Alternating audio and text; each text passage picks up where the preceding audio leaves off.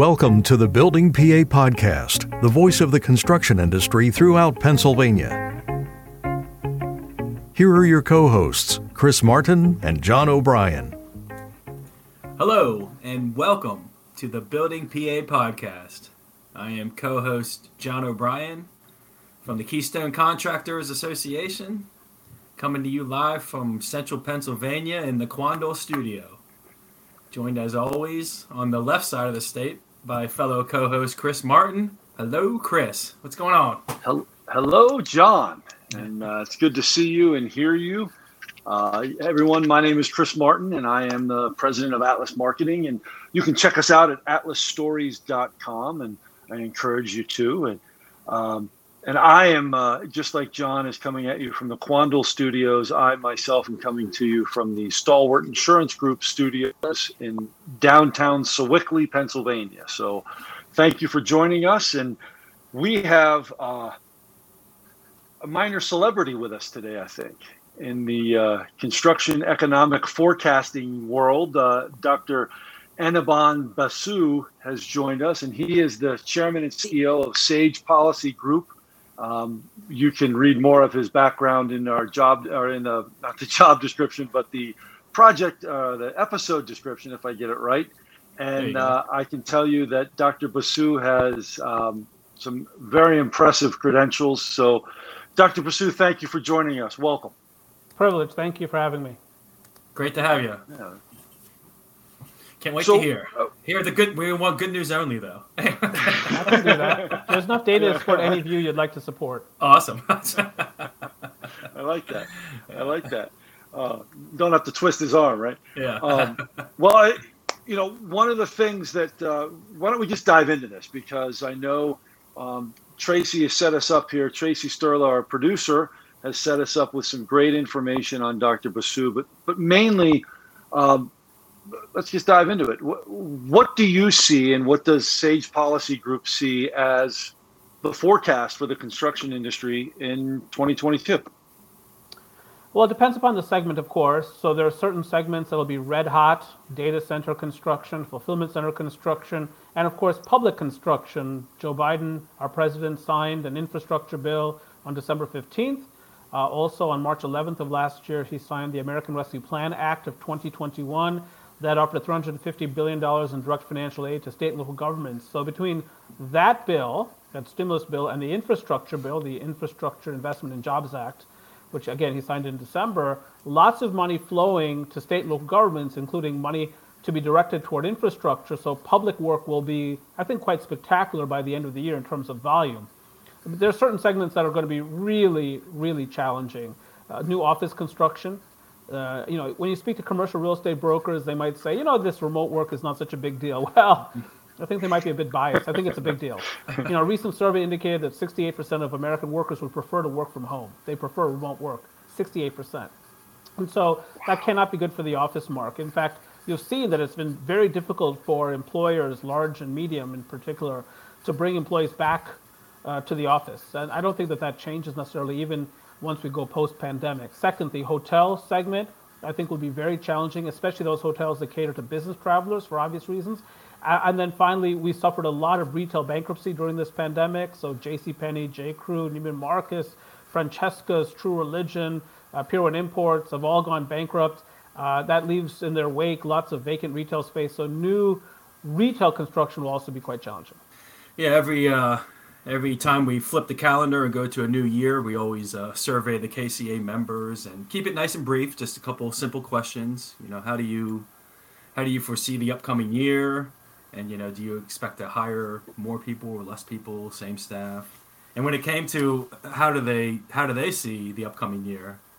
Seventy eight percent of construction companies said that they see a stronger market in 2022 with 21 of them saying drastically stronger. So they're really looking forward to, you know, kind of, uh, you know, like like you said, public construction, but they also touched a lot on uh, healthcare construction and senior living. And, and do you see those kind of strong too as far as those markets, healthcare and, and senior living? Yeah, I'm not so sure about senior living. I mean, we had a pandemic that walloped nursing homes, uh, assisted living centers, of course, uh, created lots of uncertainty among uh, prospective residents in those kinds of facilities. So I, I think that actually, um, you know, when I think about, uh, for instance, single-family homes in communities that are uh, active adult, meaning 55 plus, I think that's going to be a very active market. I think the multifamily segment overall will be quite active because apartment rents are rising, and that's that's good for pro formas uh, of new projects. And so that makes sense to me. But you know, I would think that in certain contexts, certainly on the east and west coast of the United States, where there where there's a lot of death in nursing homes and sort of senior living settings generally, that a lot of seniors have made up their mind saying, "I want to age at home, uh, come hell or high water."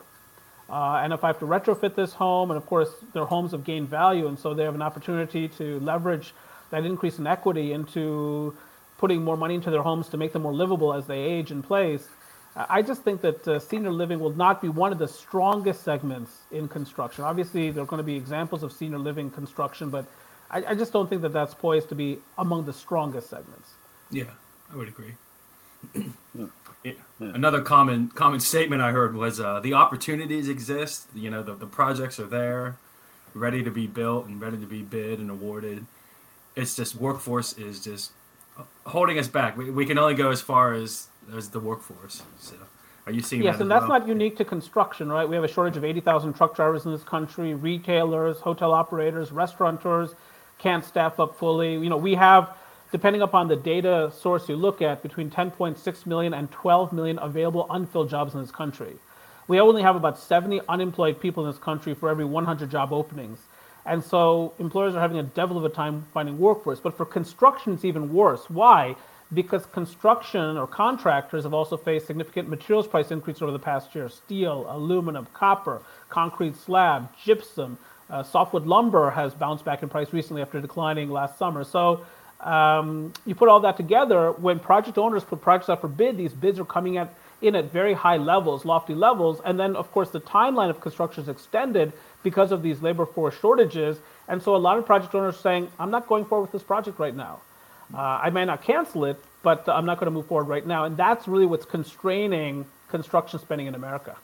Just those statistics alone that you just shared with us, Dr. Basu, is, is a little bit, you know, it's tough to get your head around it. And we've all read so many things about, you know, the supply chain and labor labor shortage. Do you see, from your perspective, an actual end? Like, is there a, a specific, you know, like quarter four, quarter two of 2023? that, that all of these things will start to come back to some normalcy? I think materials prices will start to come back to normalcy at some point this year. So we economists like to say things like the cure for high prices is high prices. So when prices are high, whether for steel, aluminum, copper, whatever it happens to be, that is an inducement for suppliers to expand output by, for instance, adding shifts or ultimately by expanding capacity. Uh, and it takes a while for that capacity to hit the ground and start running. But the point is, eventually that increase in quantity supplied helps bring down price.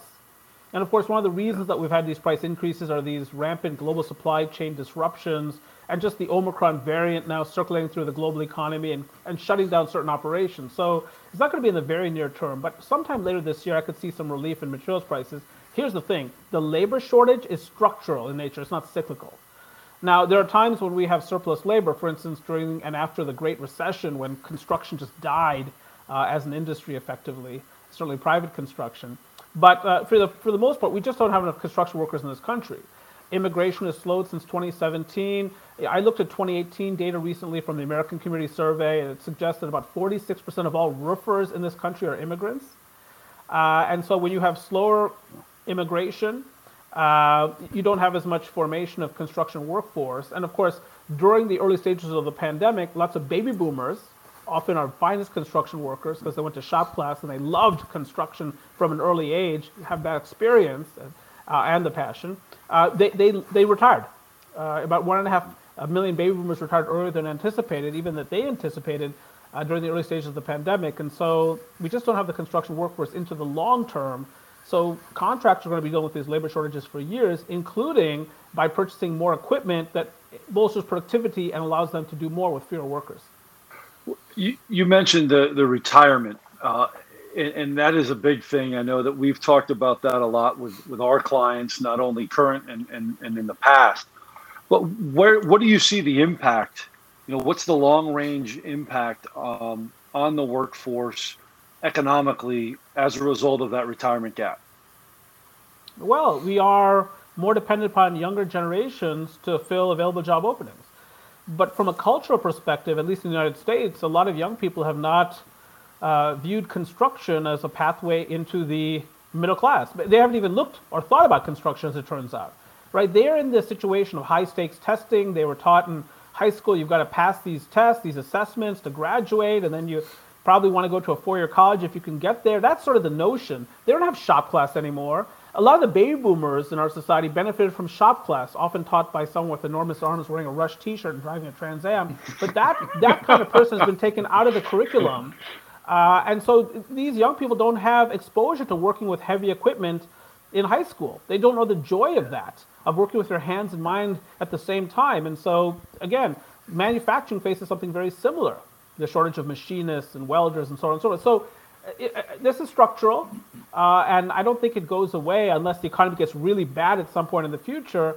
I think we'll be dealing with these labor shortages for quite some time, and so that's one of the effects of this elevated retirement. You depend upon younger generations. So, as an industry, construction better turn to those um, up and comers, those people in high school and in two-year colleges, and say, look, construction offers multiple pathways into the middle class allows you perhaps to be an entrepreneur, start your own mechanical contracting firm, your own painting shop, whatever it happens to be, take a look. And we can help you find where you can receive the requisite training.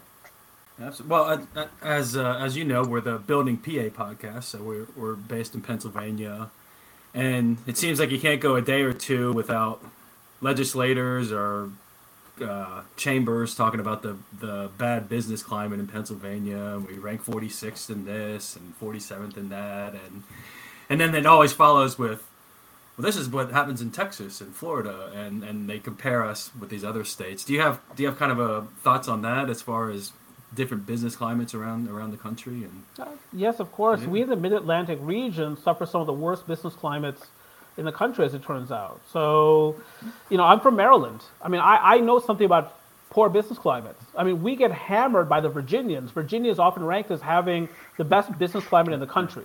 I mean, when Amazon chose its HQ2 in 2018, they chose Arlington, Virginia. That wasn't accidental. That's because Virginia has game. The number one state in the country, according to Site Selection Magazine, in terms of attracting new businesses that invest significant monies into that state, is North Carolina. You know, so Pennsylvania and Maryland just happen to be in a really tough division um, yep. uh, from an economic development standpoint. So we've got to get more game, and that means corporate tax reform, that means regulatory reform, so on and so forth. But of course, politically, that is challenging. You know, whether Pennsylvania, because of uh, you have a particular governor, Governor Wolf, as it turns out, we have issues in the legislature with some of the uh, well, some of the folks in the legislature, I don't want to say more than that, but the point is it's hard to pass pro business legislation, and it's quite easy to pass anti enterprise legislation, meaning legislation that makes uh, doing business more difficult and more expensive. Now, it's a very competitive 21st century economy. So, when state government or Commonwealth government does things that make business more expensive or less competitive, it's damaging.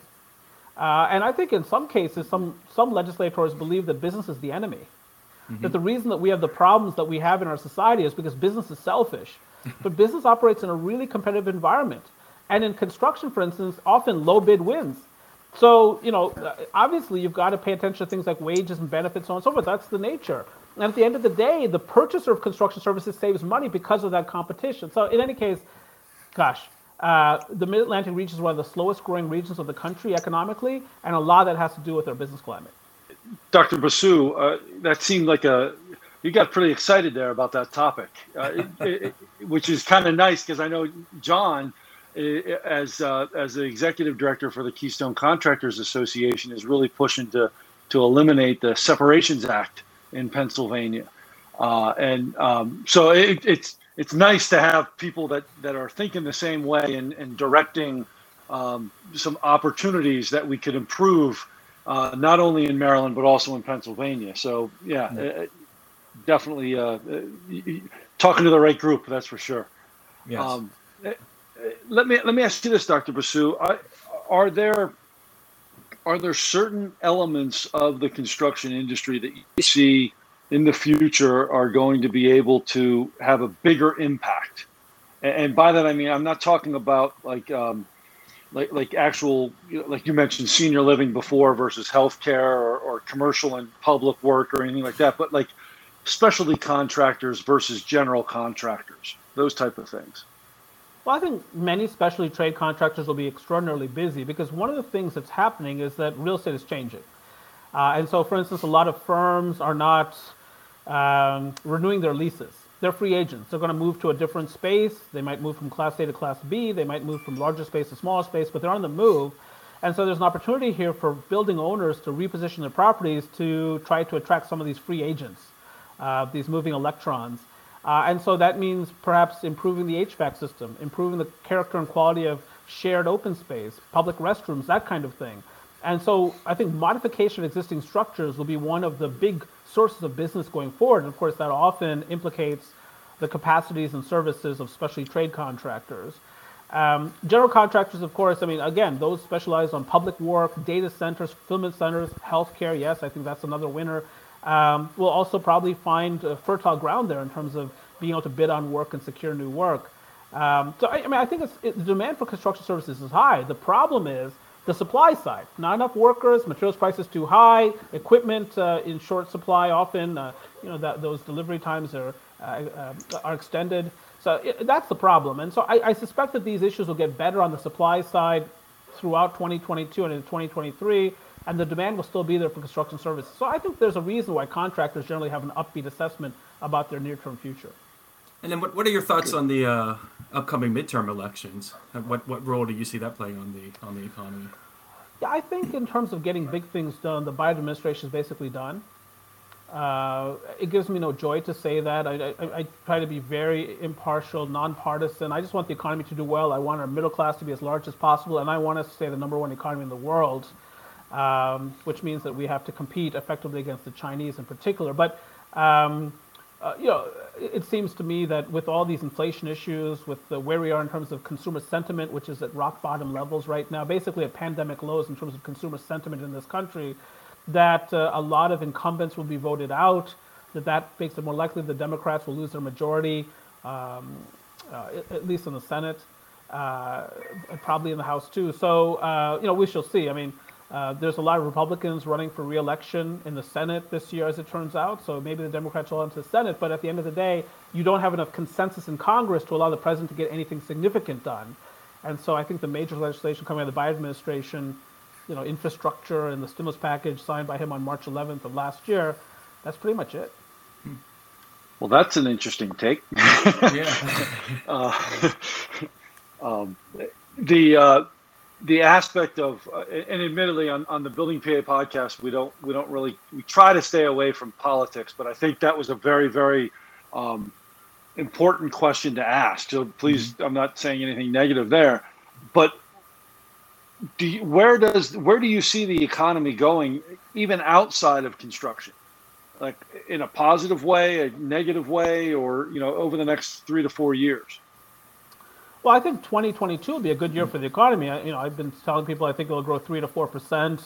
Uh, there are some economists out there who think it'll grow more than five percent. I just don't see that because um, we just don't have the, the labor force to support that. You know, I think we'll just continue to have these shortages, and restaurants will have a tough time staffing up over the course of the year. And again, part of that is because of slower immigration. Part of that's because of softer birth rates in recent decades in America. But you know, if you think about the boom, the economic booms of the 80s and 90s, those were preceded by rapid growth in American population, particularly in metropolitan areas.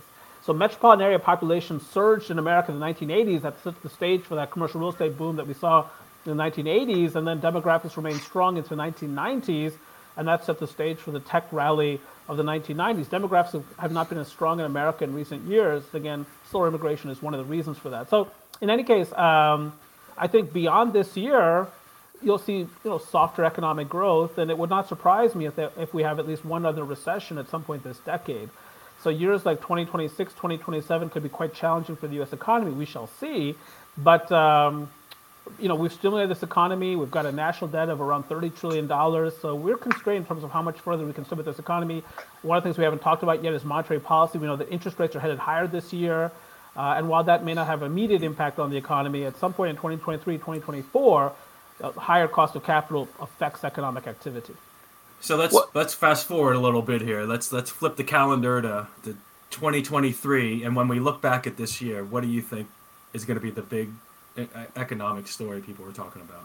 Oh, a few things, I think. I mean, one of the things that we know is that asset prices are quite high. So the stock market has rallied coming into this year. The, the you know, steel, aluminum, copper, other commodity prices are quite high. Oil has been trading above $80 a barrel in North America recently. And I think you could see some give back in some of those prices. Uh, some of those prices have been elevated by the pandemic, as it turns out, uh, shifts in the economy, but also this flood of liquidity from the Federal Reserve just massively expanding its balance sheet to $9 trillion.